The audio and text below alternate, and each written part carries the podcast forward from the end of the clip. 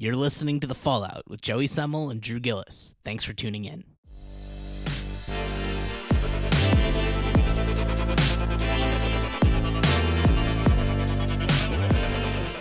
Hello, hello, hello. Welcome to another episode of The Fallout.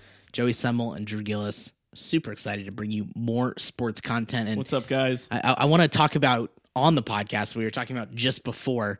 Um, we had first take on earlier today, and we have some thoughts about some of the ESPN personalities that we like or don't like. I'll let you lead off. I find it really hard to ever listen to anything Dominique Foxworth has to say. I like him. I really can't listen. I like, like him. I don't know if it's the way he talks, but like nothing sounds interesting. I think everything kind of sounds like this, and then he makes a point, I think he makes takes a little pause points, here. though.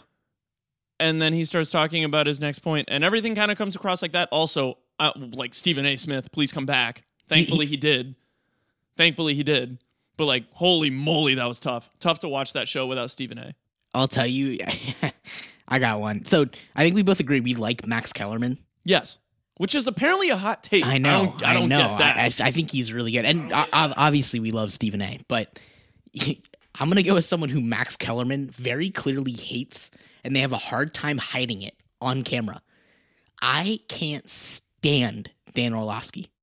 I just eh, so I should have known that was coming. it's it, it, it's interesting, right? Because he's very well spoken and he he's he puts together these good arguments, but then when he he just he picks something and he stands his ground, he doesn't listen to anyone else. And I guess they Sounds all like kind you.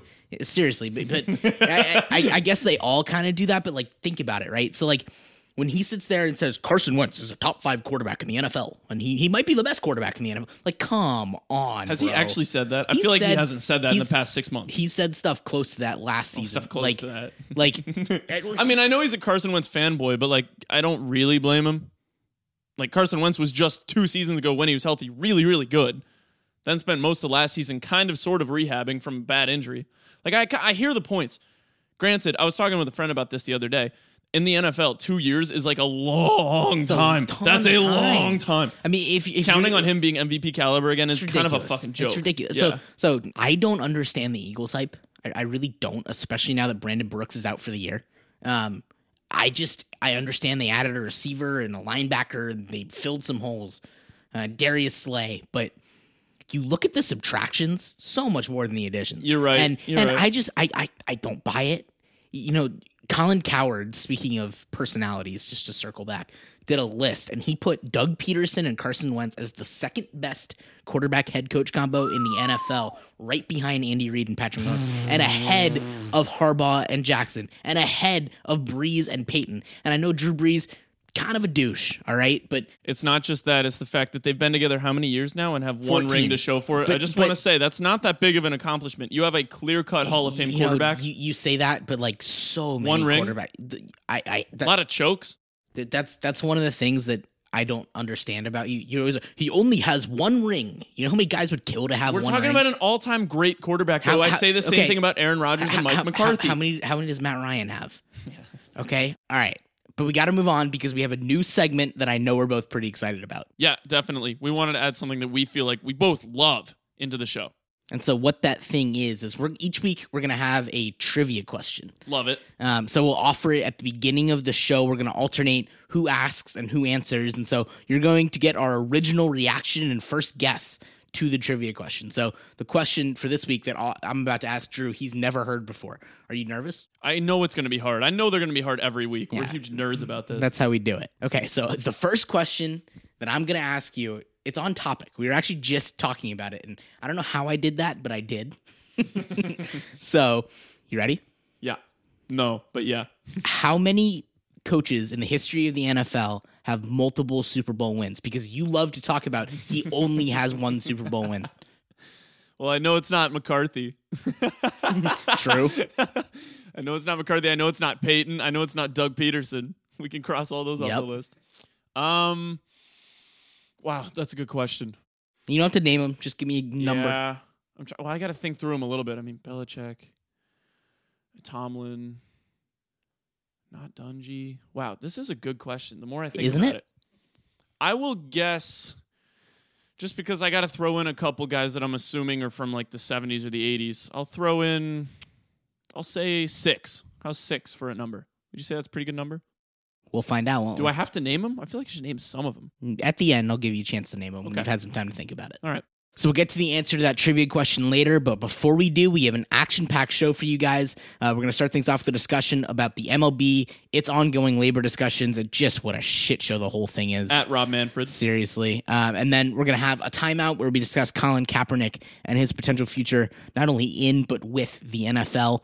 Um, and then we'll ha- we have our standout guest, Daniel Albrittain. He's a pitcher at Elon University, teammate of both of ours, uh, classmate of mine for 13 years, so a great friend of the program. And I know he listens every week, too. Love you, D. yeah, Thanks for that. Seriously, he's Shout out. the- um, and then we'll close things out with, with continuing our discussion of the NFL divisions. And this week we have the South. So I want to jump in with the rollout, and we're going to talk about the MLB and the ongoing labor discussions between the owners and the players on a potential, hopefully, 2020 coronavirus impacted season. And I don't really know what more intro to do with that. So you, you want to say it together? Yeah, let's do it. Fuck Rob Manfred. Fuck the guy. Absolutely fuck the guy. I was talking to a good friend the other day, not a huge baseball fan, but definitely follows the sport. And he says, at this point, I don't even look at the MLB headlines because it's stupid news every day. I know that neither side will come together and it's Rob Manfred's fault. And that's all I need to know about baseball. I will move on to the next sport now. That's what he said. I was like, okay, yeah, we're losing people now. And they're almost losing me. Baseball's my favorite sport. They're losing me. Fuck the MLB right now. the story is simple, right? The owners and the players cannot agree on a contract. The owners are being greedy and the players aren't standing for it. It's that simple. The owners want to pay the players uh, instead of their prorated salary. So if they play 80%, 80% of the games, they'll get 80% of the salary. 50% of the games, they'll get 50% of the salary. Um, they want to take money on top of that. It's ridiculous. Yeah. It's the timing of it. Usually I'd toss it to you and let you go first. Yeah, You're just too pissed. I'm gonna go. I'm gonna go. Did you see the deal that the MLB signed with Turner Sports the other day? yes. They signed a one billion billion with a B dollar deal to keep the playoff series on TBS Yeah. for one series. One billion dollars. One billion dollars. And we can't find the money to pay the players what they're actually owed. All right. So I just it worries me, right? You know, we we saw the documentary this Sunday about Long Gone Summer and how 98 saved baseball because of the McGwire Sosa thing and how the world stopped and it revolved around baseball, right? It took a perfect storm for that to happen. Attend after the lockout in 94, attendance went down, viewership went down, everything went down. It was not looking good for baseball. And it took the perfect storm of having that home run race in the second greatest rivalry in the sport, Cubs Cardinals, and having the Yankees playing in the World Series that year. And I, I know I'm a Yankee fan, but you can't deny when the Yankees are good, it helps baseball, biggest market. It's that simple. Hey, I also want to point out the Braves were in the World Series that year too. Nobody cares. Ah! right? So, so, so the, the point the point is, it took a perfect storm of things, and uh, the forgotten piece of that is not only did McGwire and Sosa save at ninety eight, you know what they did in ninety nine. It was 65 63, Yep. McGwire and Sosa, right? Yep. So it took a perfect storm of things to save the sport the first time. Drew, I'm looking ahead. What's going to save it this time? Here's what I see in modern MLB. Baseball's my favorite sport, and I fucking hate the MLB. I hate, hate the it. MLB. It's ridiculous. I hate them. Like the, I, uh, it's by far the worst league in sports right now, which is a tragedy. By far the worst league in sports. They have by far the worst commissioner in sports because the commissioner is always the face of the owners in like every league. But some some commissioners take it upon themselves to have their own agenda as well. Looking at you, Adam Silver. And some, yeah, some actually take it upon themselves to gain some trust and respect from the players in their own league. And Manfred, this might be the first time he's spoken to any of the players directly, like ever. We're, we're not really sure, but this is how he's doing it. This is uh, he's literally coming to the players, and every single time he's just being like, "Well, this is what the owners want." That's all he says back to the players. That's literally it. He doesn't say anything else. And what gets me too is the changing stories, right? Like he Oh sits there and he God. says, "The owners want a season. The owners want a season." What comes out? Apparently, six to eight owners don't even want a season. The owners are not motivated to get a deal done. Rob Manfred is not motivated to get a deal done. It's a joke. So don't sit there and lie and tell us that they are, and that there's 100% going to be a baseball season and then walk it back 5 days later. And why Don't did he walk it back? This is the important part. Why did he walk it back? It's a negotiating tactic. Yeah, it's literally just to shame the players and to guilt them into And he- he tried the to blame them, And- too. And they agreed to something. Like he said, "I'm going to mandate this," and the players said, "Tell us when and where." And then he said, "Oh yeah, well, also we need you to do one other thing." Like he always comes back with one extra thing because the owners come crying to him, and he won't stand up for himself. He won't stand up for baseball. It's a that's joke. his job. He's terrible. That's his job. His job is to work on the image of the league, right? I'm going to use the NBA because I think they've had the best owner in uh, or best commissioner in sports since uh, David Stern took over. true. right? And that was a long time ago. I don't know off the top of my head, but it was a long, time ago. Long time ago. And what did David Stern do? He made the NBA into what it is with the image, not only here but overseas. He did that and then he passed it to Silver, and Silver's done an awesome job not only keeping that going, but also creating an even better relationship with the players. Yes. There's a reason that went off without a hitch, right? There's a reason when they tried to get it approved, it was 29 to 1, and the Blazers felt comfortable being the one because they knew the other 29 teams were going to say yes. And then there's a reason when it passed to the players, it was almost unanimous, right? And I understand we're getting a little bit pushback now, but no, the deal went through easy. You, you look at baseball, man, and and and they have these faces. They have these guys who could totally carry the sport with their face. Trout, Judge, and I want to point this out about Trout and Judge. Where are they playing? Where do the two of them play? yeah, right. The two biggest markets in America. Yes. And yet Rob Manfred still can't figure out how to market them.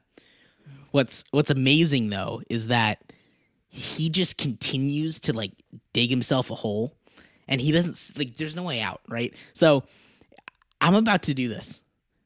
You I, you talked about the NBA. You want to know another organization also much better ran than the MLB? It's the WNBA. Good job, WNBA. They nailed it. They plain and simple nailed it.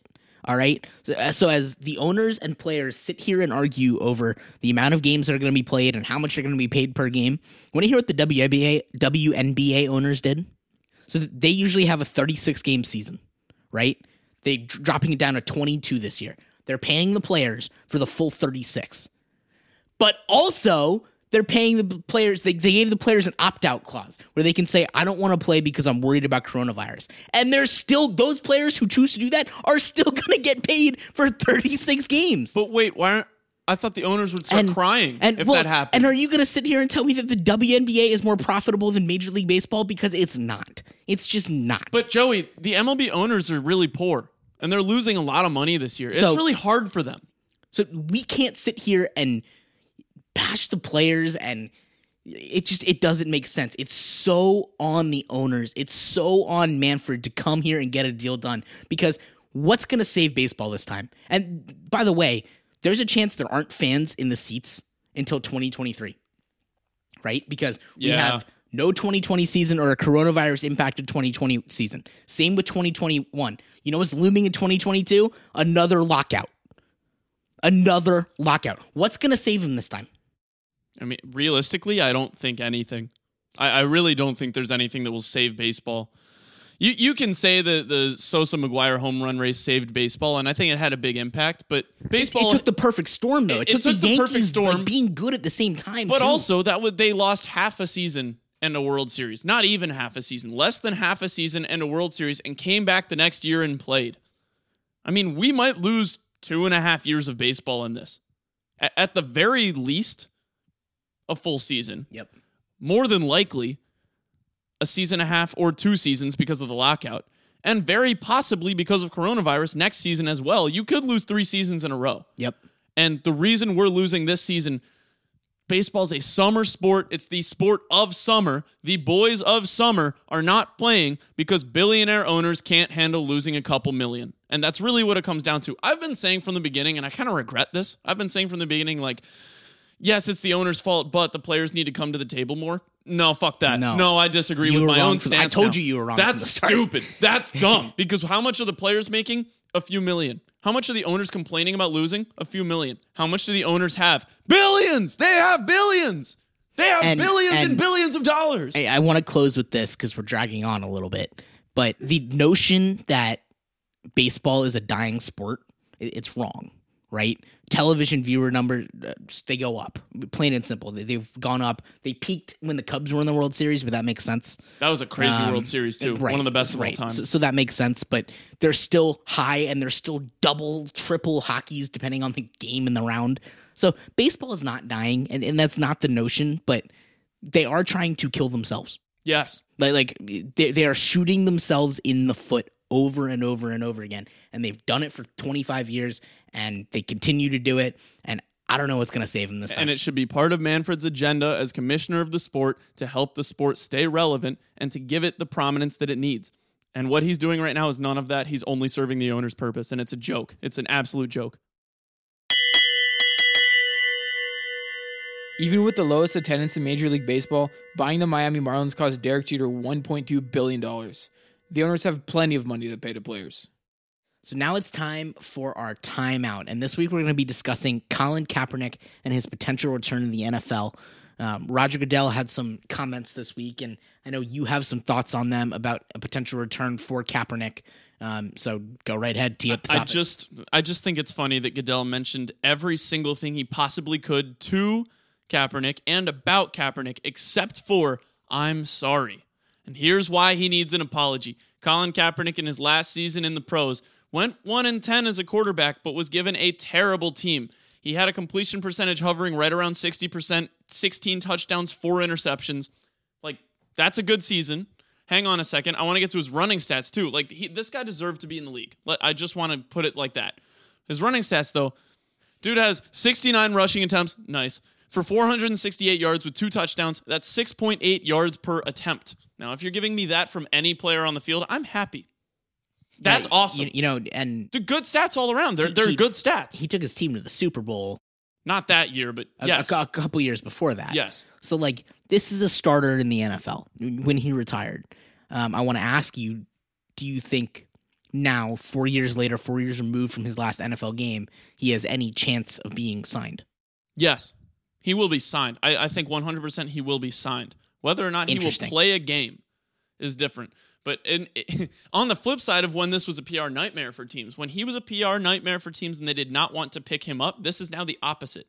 If a team picks him up, it is like a PR dream. So, so part but I think that might be all it's about, unfortunately. We- Right, I have right. yet to see at all how he can play on a field. And like we said earlier, two years in the NFL is a long time. Four years? I mean, we have no idea what we're going to get from Kaepernick. Literally, like, no idea. so you just named all the reasons why I don't think he'll be signed, and I want to preface this by saying, in the moment, four years ago, I was saying this guy is a quality starter in the NFL, maybe even an above average starter in the NFL, and I still think that he was four years ago. But four years is a long time to be removed from anything, especially a game like football. Um, so I I question if um, he will be himself when he comes back, but I hope he is, and I, I hope he does get a chance to come back. Either way, I think the NFL is at an interesting point, right? I mean, it's a league that's 70% black. So you got a guy like Kaepernick who provides such a voice for that body. If you're not going to get him on the field on a team and be able to use his voice that way, then there's an opportunity for Goodell to, even if he doesn't say the words, I'm sorry, to get him in a role with the NFL working on diversity and working on race. Like, why isn't he in those discussions about a potential change to the Rooney rule? He will be, and soon. I think he will be in those talks, with, like in the NFL, working for the NFL in those talks very soon. However, I think he's going to give this a shot first. I, th- I think And he should. I mean, He- he he's des- been trying. You can argue how hard he's really been trying, or if it's just been like PR moves for him. But he's been trying to get into the league now for the past four years. And there are teams that have fits for him, like without a doubt. The Chargers, the Bears before they got Foles, like that was a move they did before all this went down. But without Foles, they're looking at a guy like Kaepernick too. Well, and- and- Kaepernick, if he has like sort of a lucky season, can take a team like the Bears to the playoffs. That might be worth a flyer for them, even with Foles. There, there are teams that make sense. If he doesn't play, I think it will be his choice because he doesn't want to go in and fail and lose somewhat of a name for himself. I think it will be his choice. There are teams that are willing and will want to sign him, whether it be for PR reasons or because let's take a flyer and see if we can bust into the playoffs. Luckily, there are teams that could do that. and it's interesting because you look at a guy like Cam Newton, who's also unsigned. I don't understand how anyone can sit here and say that there's not a, a race problem in the NFL. Um, because just look at the two guys we just named. I mean, you just named Kaepernick stats. Cam Newton's a couple years removed from one of the better seasons of his career. Um, threw for 24 touchdowns and 13 interceptions and had a completion rate of 68%. Like, the guy can still play in the NFL, and it, it's it's amazing and so indicative of the NFL that these guys like Nick Foles, like Josh McCown, continue to stick around and get these opportunities to be backup quarterbacks. Ryan Fitzpatrick's another one, um, and guys like Cam Newton and Colin Kaepernick don't get to do that. And where that creates an issue is think about who becomes head coaches in the NFL. It's backup quarterbacks. It's backup quarterbacks. So if you cut off the pipeline right here, right now, then you're in a never-ending loop of a of a lack of diversity at the two most important positions, arguably quarterback and head coach in professional sports. People get caught up about the fact that Cam Newton, you can argue, should not be an NFL starter. Now he could be for a pretty low-level team, but so can Fitzpatrick. Point being, if Cam Newton goes into free agency and says, I will play as a backup for a good team or a starter for mean- a bad team, he should definitely, he's definitely at least in the same class as Ryan Fitzpatrick. Now, as a Falcons He's fan, he's above it, I'd argue, if you add in the leg. as a Falcons fan, I'm laughing at Cam Newton every time he comes on the field the past two or three years because his stats show that he's pretty good, but like he's one of the more inconsistent quarterbacks I've ever watched. You can see him throw five yards above a receiver like multiple times in one drive. And yet you can also see him make some of the best throws you've ever seen. And at the same time, his legs are kind of gone, but you can still see him run for a 25 yard run. Like So, it- the, the dude has a backup ability at least, and the fact that he's not included in those conversations is, I think, clearly a problem with race. and you know you look at the issue with that it was it was on espn did a special year of the black quarterback um, on on their network right at the beginning of the pandemic and um, they talked about it black quarterbacks can't be mediocre right? Either you got to be the best or you're you're out of luck. And cam newton and colin kaepernick are so indicative of that. Adrian Peterson, Kyler Murray, Baker Mayfield, and Texans coach Bill O'Brien are among the NFL figures who said they plan to kneel this coming season. So now it's time to bring in our standout guest for this week, Daniel Albrittain. He's a pitcher at Elon University. He was a teammate of ours. There's a really funny picture if you go back and find it of all like six foot six of him and all like five foot six of me playing. He was playing shortstop. I was playing second, and we're standing next to each other during a pitching change. Get that six six shortstop. Yeah, seriously. but um, he eventually made his way over to pitcher, uh, probably where he belongs Yeah. with that height. Um, and now he worked his way up to walking on at Elon. Um, and he's the first walk on we've had, so he has some pretty cool stories for that. So let's jump in. Daniel, thank you for joining us. Um, take us through the recruiting process. I know you ended up walking on. Was that always your plan? And when did Elon enter the fold? Yeah, guys, uh, thanks for having me. It wasn't always the plan to be a walk on, obviously, but it just kind of fit. Um, it ended up being the right school, and the offers that I wanted didn't really didn't really end up coming through. Um, so I applied to Elon as a regular student, got in, um, and I did have some contact with the coaches prior to arriving on campus. Um, so it's not like they didn't know who I was. And then thankfully, they just gave me an opportunity. Um, I threw a bullpen on like a random Wednesday night was like 9:30, but I ended up throwing one of the better bullpens of my life. So I bet that helped. So what's it? What's the feeling like when you're not getting the offers that you want to get um, when you're going through that recruiting process? How hard is it to keep pushing, keep working hard, and keep getting better as a pitcher? Um, I mean, it's definitely frustrating, but at the end of the day, it is what it is. You just got to keep working. And if you can play, you're going to end up somewhere that wants you to play for them. So, yeah, it is frustrating, but it also makes you work that much harder at the end of the day. Percentage wise, what do you think your odds were like before you made the team immediately on? What would you say your odds were of making the team? What did I think they were, or Yeah. what were they actually? Why not both? Um, well, I thought they were a lot lower than they were because after I tried out, I didn't hear from them for like a week, but I had a couple classes with players who were like, yo, you're the guy that threw the bullpen the other day. Like, I heard you were kind of nasty. So, so I guess the odds were a little bit higher than I thought they were. Did you throw the splitter in the bullpen? I have to ask. I'll be honest, I did not. Um, but I did throw it once I made the team, and I was told to never throw that again in my life. So what's it like making that jump from high school to college, both in skill level and work ethic? Work ethic, I'm not sure how noticeable it was because with Crozier, we always had pretty tough practices um, at Potomac. Um, but the biggest difference to me was like in inner squads when you're facing every single batter and one through nine, everybody can hit. It's not like in high school where you get through the first four and you just got to throw the ball down the middle and five through nine will get themselves out. That was me, in case anyone listening was wondering. Me He- too. he's- Don't worry. he's That's ta- not he's. Both of us. did it did it help when you decided to grow like a foot at a time? Like when you became six seven, what was that boost like? What how did that help your advantage pitching, uh, both in high school and college? Because I don't know when your growth spurt was, but one time I looked at you and I realized this guy's a giant. So can you just describe that a little bit? Well, I wasn't. I guess I wasn't always six six. Like when the three of us played together for the uh, the momentum, I was not exactly as large as I am now. Um, but it was kind of gradual. So, so I never like sat down and was like, "Whoa, I'm really tall. I need to pitch like I'm really tall." Because I gained like I don't know, an inch and a half each year of high school. So it was gradual.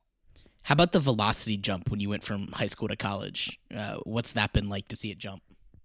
that's been super fun honestly but that's come i attribute most of it to to the weight room because in high school you kind of just do your own thing i mean we would have team lists every so often um, but then when you get to college it's four times a week every week so that's definitely really helped and also the consistency with throwing like i said in high school we threw three maybe four times a week um, but in college you're throwing six or seven so in high school i was mid to upper 80s ah, that's not true. I would say mid 80s. But then in college, I'm upper 80s to 90s, but um, occasionally run it up through the 90s, 93, 94.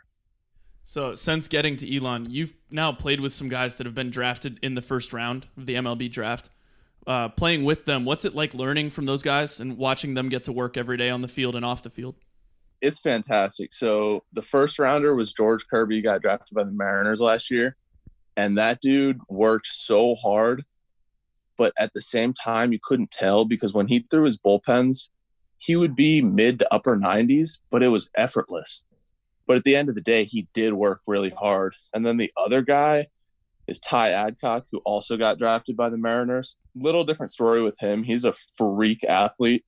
I just remember one day I was throwing a bullpen and I was feeling good. Like I was sitting in the 90s, I was feeling good.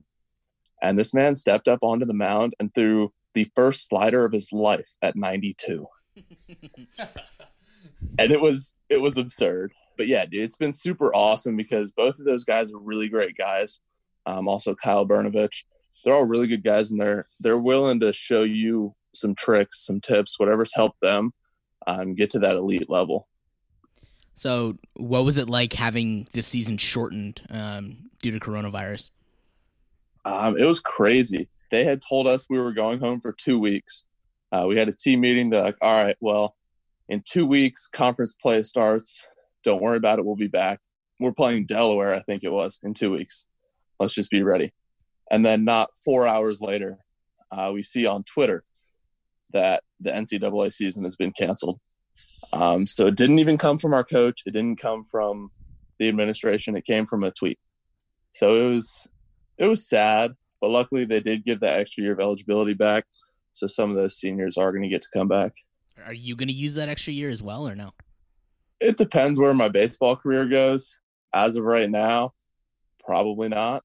So, so what's the thought process there? Is it just where, wherever you are, you got to make the decision in the moment? And is there a deadline for that? I don't even know. No, so you can you can register to get your red shirt, and then you'll just need to know by by when you want to come back the next year for school.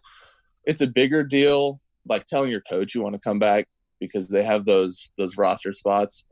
And I mean, you can come back, but is it really worth coming back if they've recruited a whole nother class and now there's 45 guys on the team? And so, last question here: How much do you miss McLean uh, House basketball? Dude, I miss McLean rec league basketball more than anything. Like when I tell you I want to play that so bad, I need to get back. I will. I will never forget you dunking on those two kids at the same time. Like, like both of them at one time. Do you remember that? With- The kid Yeah, just was- ran, ran down the was floor and laid down. Well, that was also one week after you threw me a half court alley oop Yeah. behind the head. and I had no idea where I was in space, but thankfully I just threw it in the rim. That, that was it was It was nasty. The commissioner's jaw was on the floor.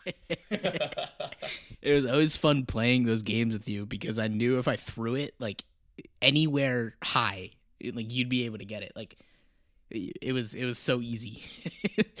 but That was a super fun two years for sure. That was awesome. yeah, for thanks, dude. Appreciate it, man. I love it. See you guys. See ya. Peace. And thanks for listening too, because Yeah, dude. Every week. I appreciate That, it. that's Sick. different. That's unique. It's sick. I love it. Uh, we appreciate that for sure. Man, I can't imagine playing baseball with a first round pick. I know I got drilled by a guy that threw 93 one time, but I don't know if he got drafted. I have no idea. That's got to be fun, though. Well, you know, I played with a first round pick in the McLean House League, and in fact, it was Daniel.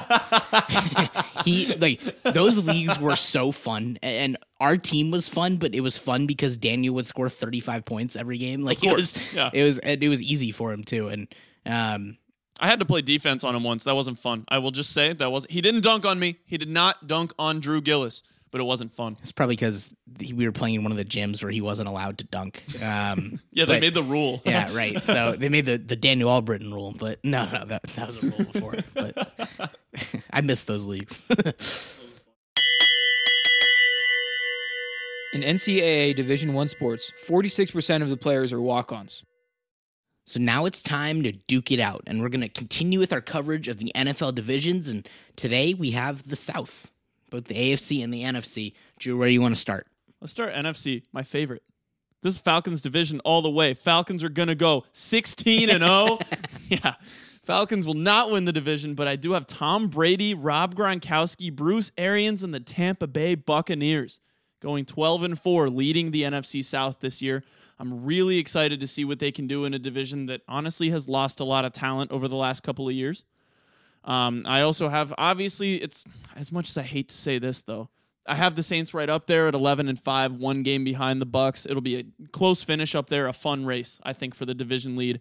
And then and then Falcons 6 and 10. You guys suck. You ruined Matt Ryan and Julio Jones's primes. Good job. It's funny that both our teams just absolutely continue to God, terrible, They're terrible. continue. and do we should we mention the Panthers? I mean, we, we both have them at 2 and 14. So let's save that. All right. Nothing more needs to be said All except right. for poor Christian McCaffrey. Give me your thoughts on Tom Brady and the Bucks though. I'd love to hear what you got to say. You said you have them at 12 and 4? I also have them at 12 and 4. Okay.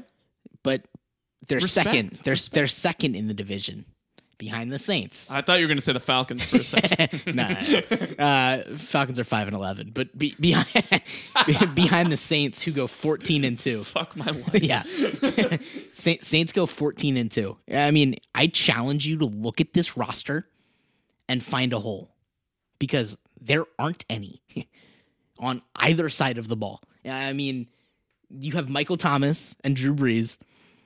Drew Brees, You, wow, you kicked it off with my two least favorite players in the I, league. I did that on purpose. I did that on purpose. Michael Thomas has led the league in catches two years in a row. Last year, he set a record for it. Drew Brees, for whatever reason, there's this notion that Drew Brees is getting worse. He's not.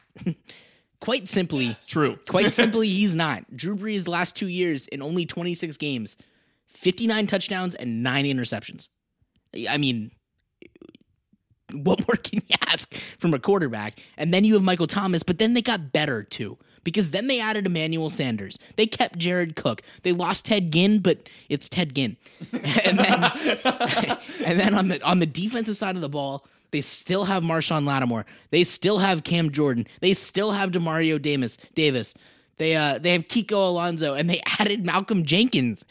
Malcolm Jenkins. I, I mean, there's not a single hole in this roster. You're right. They have no holes in their roster. It's frustrating, definitely. Um, I mean, at the top of this division, it's going to be a fun race, so I think that's going to play into it. I got the Bucks going better in the division, five and one, Saints four and two in the division, so that's that's kind of part of it. But I want to go off here on Drew Brees, the the racist quarterback that you gave no acknowledgement to. Uh, not only is he racist, he also scams people out of their money in multi-level marketing schemes for pseudoscience. Thank you, Drew Brees. Uh, I love this team. Bounty Gate, you name it. Uh, Michael Thomas going to Twitter to decide that he wants to absolutely rail on DeVante Parker, who had a career year last year and like deserves some credit. I don't know why Michael Thomas has to be like quote unquote the bigger guy in his opinion, but just going on railing on guys that don't deserve it on Twitter.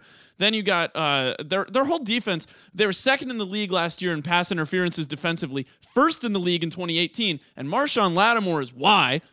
He has so many plays that should go called that don't, and they would lead the league by 20 million if Wah. they all got called. Wah, Fuck you. wah. Fuck the Saints. This Um, team sucks. So I, I I missed the point in history where we decided we were going to judge football players by their character. Um, on Well, for how they play on the field. Well, I- I everyone's missed judging Drew that. Brees right now, so and he apparently you're not deserves it. listening to sports. He deserves it. My, my point is that does not change how he plays on the field. I'm sorry. I'm sorry.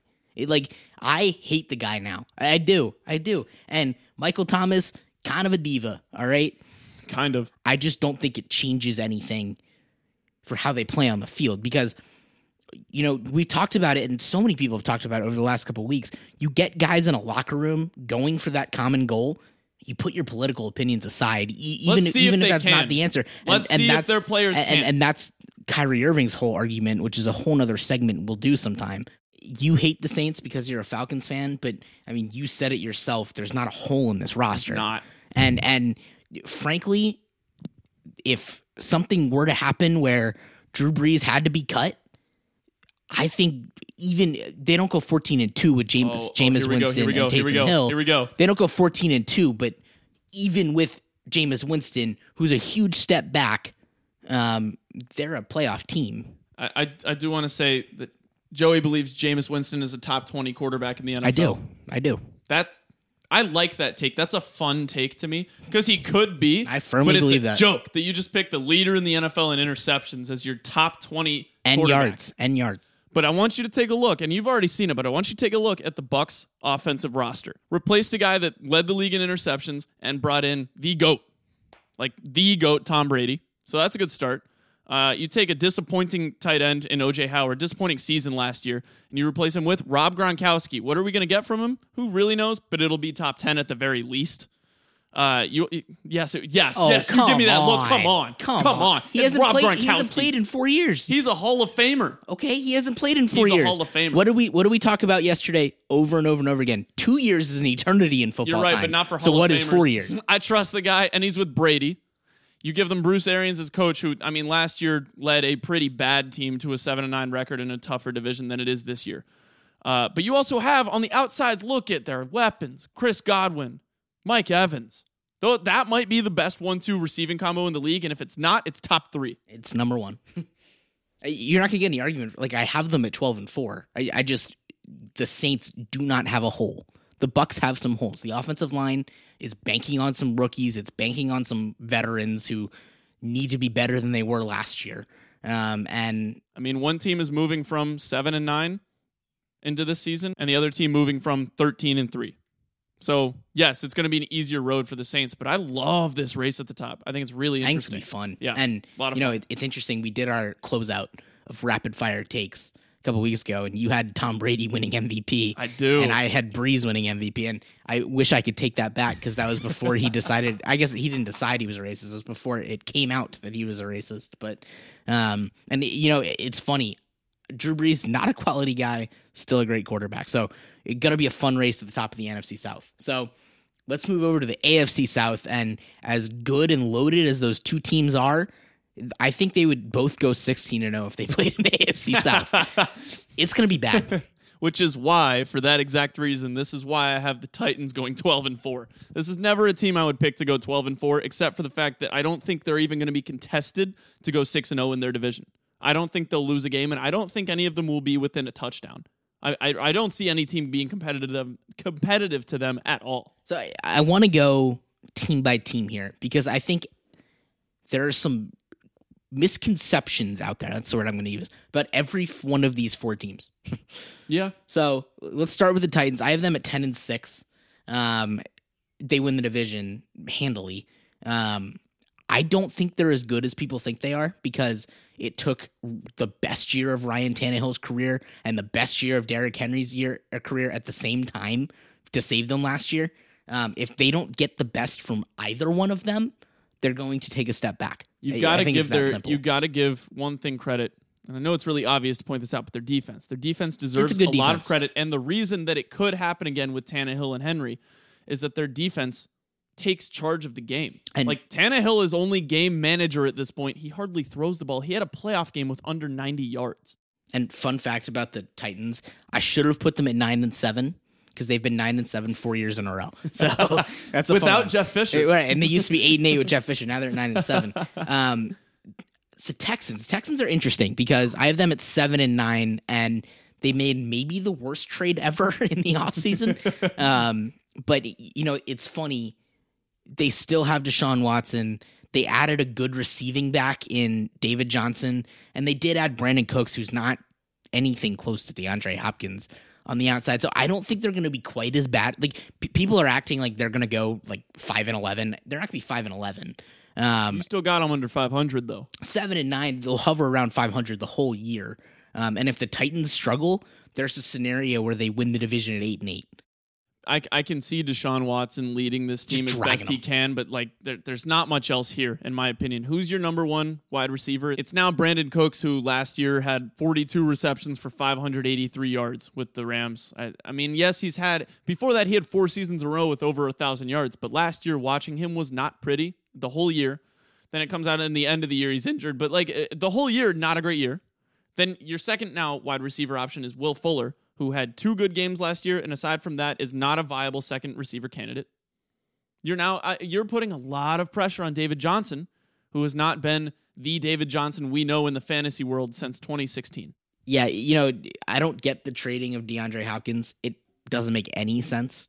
Um, and we'll talk more about him because he is exceptional.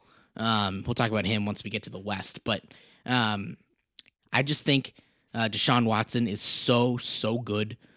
And that defense is still very, very good as well. That they could find their way to 500. And as bad as this division is, there's a chance 500 wins it. That's my only point there. But I want to move on to the Colts. And why are people excited about Philip Rivers? C- can someone explain that to me? I, ha- he's I a have them at Hall of Famer. That's I have the them- only reason. I have them at four and twelve, and he was a French Hall of Famer five years ago. Um, you know what he did last year, and he did this with arguably, you know, we'll put Evans and Godwin as one, maybe the second best receiver combo in the league, plus Hunter Henry, plus Melvin Gordon, plus Austin Ekeler, who, as we were looking up earlier, led the uh, led running backs in touchdowns, had almost double everyone else. He had eight touchdowns out of the backfield last year, um, and he had a completion percentage of 66, nothing special, 23 touchdowns and 20 picks with that team. With that team. So then you go and you put him on the Colts. And for whatever reason, everyone gets excited. But you know who the Colts are trotting out there? Marlon Mack. Marlon Mack is worse than Austin Ekeler and Melvin Gordon. T.Y. Hilton. T.Y. Hilton is worse than Keenan Allen. Michael Pittman Jr. Michael Pittman Jr. is worse than Mike Williams. I mean, Jack Doyle is worse than Hunter Henry. Like the offensive line is arguably worse. I, like it's it's amazing to me that people think he's going to be good um, when he wasn't. And he, frankly, last year he was worse than Jacoby Brissett was with this team. So I, I don't get it. I don't get why people get excited about that. Maybe Here- you can explain it. Here's the one thing, and I'm really reaching here. You know I'm reaching because I'm going to point to Jack Doyle as the reason this might make sense. This is hilarious. Here's why. Because Hunter Henry did miss half of last season. And Philip Rivers, throughout his career, has had a clear Hall of Fame tight end on his team in Antonio Gates. Philip Rivers obviously loves tight end. I mean, from just that, you can prove he loves tight ends. Jack Doyle is one of, and this is a stretch still because two years ago in 2018, he only played six games. But in 2016, 17, and 19, he almost played every single game in each season. Last year, he did play every single game in the season. He hasn't put up terrible stats. Like he's he's like a viable bench tight end on a fantasy team. So like that, you know, he's not awful. Again, I'm really reaching here, but maybe all he needs is a reliable tight end that's in the fold the entire season, and that that might help. I can't even believe I just said that though. Like And- this is this is a this is an old Philip Rivers. He's washed up. I'm sorry. This team won't do much. I, I got him five and eleven. Like I'm with you on this one. But if there's anything that makes sense, Could it be Jack Doyle? Like, really, could it? I mean, you're a T.Y. Hilton injury away from having Rivers going from Allen and Williams to Michael Pittman and Zach Pascal. That ain't it. Nope. I, I don't get it. This is a band aid for them, and I think they're going to find that out this year. Um, and finally, the Jaguars. And you know what? The crazy thing about the Jags is do you remember when they made the AFC Championship game with Blake Bortles like Yes. three years ago? I, I thought he was going to be like the GOAT. I loved Blake. they just continue to get worse Mm-hmm. and then they don't do anything to stop themselves from getting worse so I, I i have them at 3 and 13 Me too. I fear that 3 and 13 is putting too high expectations I do them. too. I do too. Here's, it, I mean, part of their problem is they don't have any fans. They're always facing the blackout rule like every single game of each season.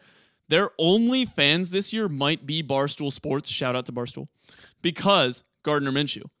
But like, I, other lo- than I love Gardner Minshew. How do you not love Gardner Minshew? other than Gardner Minshew, there's no viable reason to watch this team play. They're gonna be awful. Tom Brady and Drew Brees are the second and third oldest quarterbacks to start in the postseason. Only George Blanda at age 43 was older, but he wasn't a piece of shit. So now let's close out our first ever trivia question on the Fallout. We'll remind you what that question was. I asked Drew how many coaches in the history of the NFL have multiple Super Bowl wins? And we came up with that question because Drew, two episodes in a row, has said that somebody, quote, only has one Super Bowl win, which is a joke. Um, and you're about to see why. So All right. I, I, again, I can start with the obvious ones to me. It's Belichick. Uh, I, I said Mike Tomlin. Does Mike Tomlin have two? he only has one. He was he was not there for the first uh, Super Bowl win of Roethlisberger's career in 05. Not helping my case. Okay. I know there's Shula. I know there's Lombardi. Um, uh, Jimmy Johnson. I think. It, yeah, Yep. Jimmy Johnson's Twice on there. the Cowboys. Yeah. Um. Who's the who coached the Niners? I gotta Uh, know that one. Yeah, there are a couple Niners coaches on here. Bill Walsh won three times, um, Yeah, as well as okay. George Seifert twice. I wouldn't have gotten that. No, I don't think you would have gotten either of them. I don't know if I would have either. So, but uh, you are forgetting some obvious ones, and one that John John Madden. fr- not no John Madden, but one that frustrates me. How do you forget Tom Coughlin? No.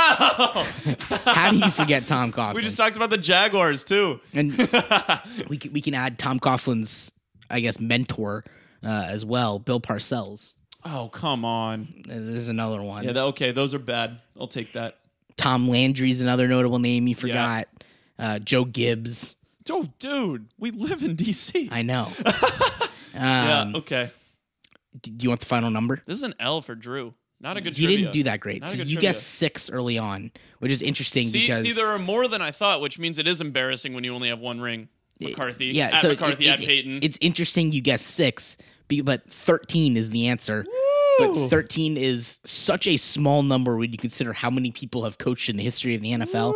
And so to say that someone quote only has one Super Bowl ring okay, is a joke. 13 out of 54 Super Bowls. I mean, that means they won at least 26 of those Super Bowls. We know more. So there actually aren't that many left for coach. Wait, I'm proving your point. Yes, you are. Nah, uh, we're deleting that. I'm not keeping that. McCarthy sucks. All right, McCarthy's the worst coach in the NFL. McCarthy sucks. Payton sucks. No, they all suck.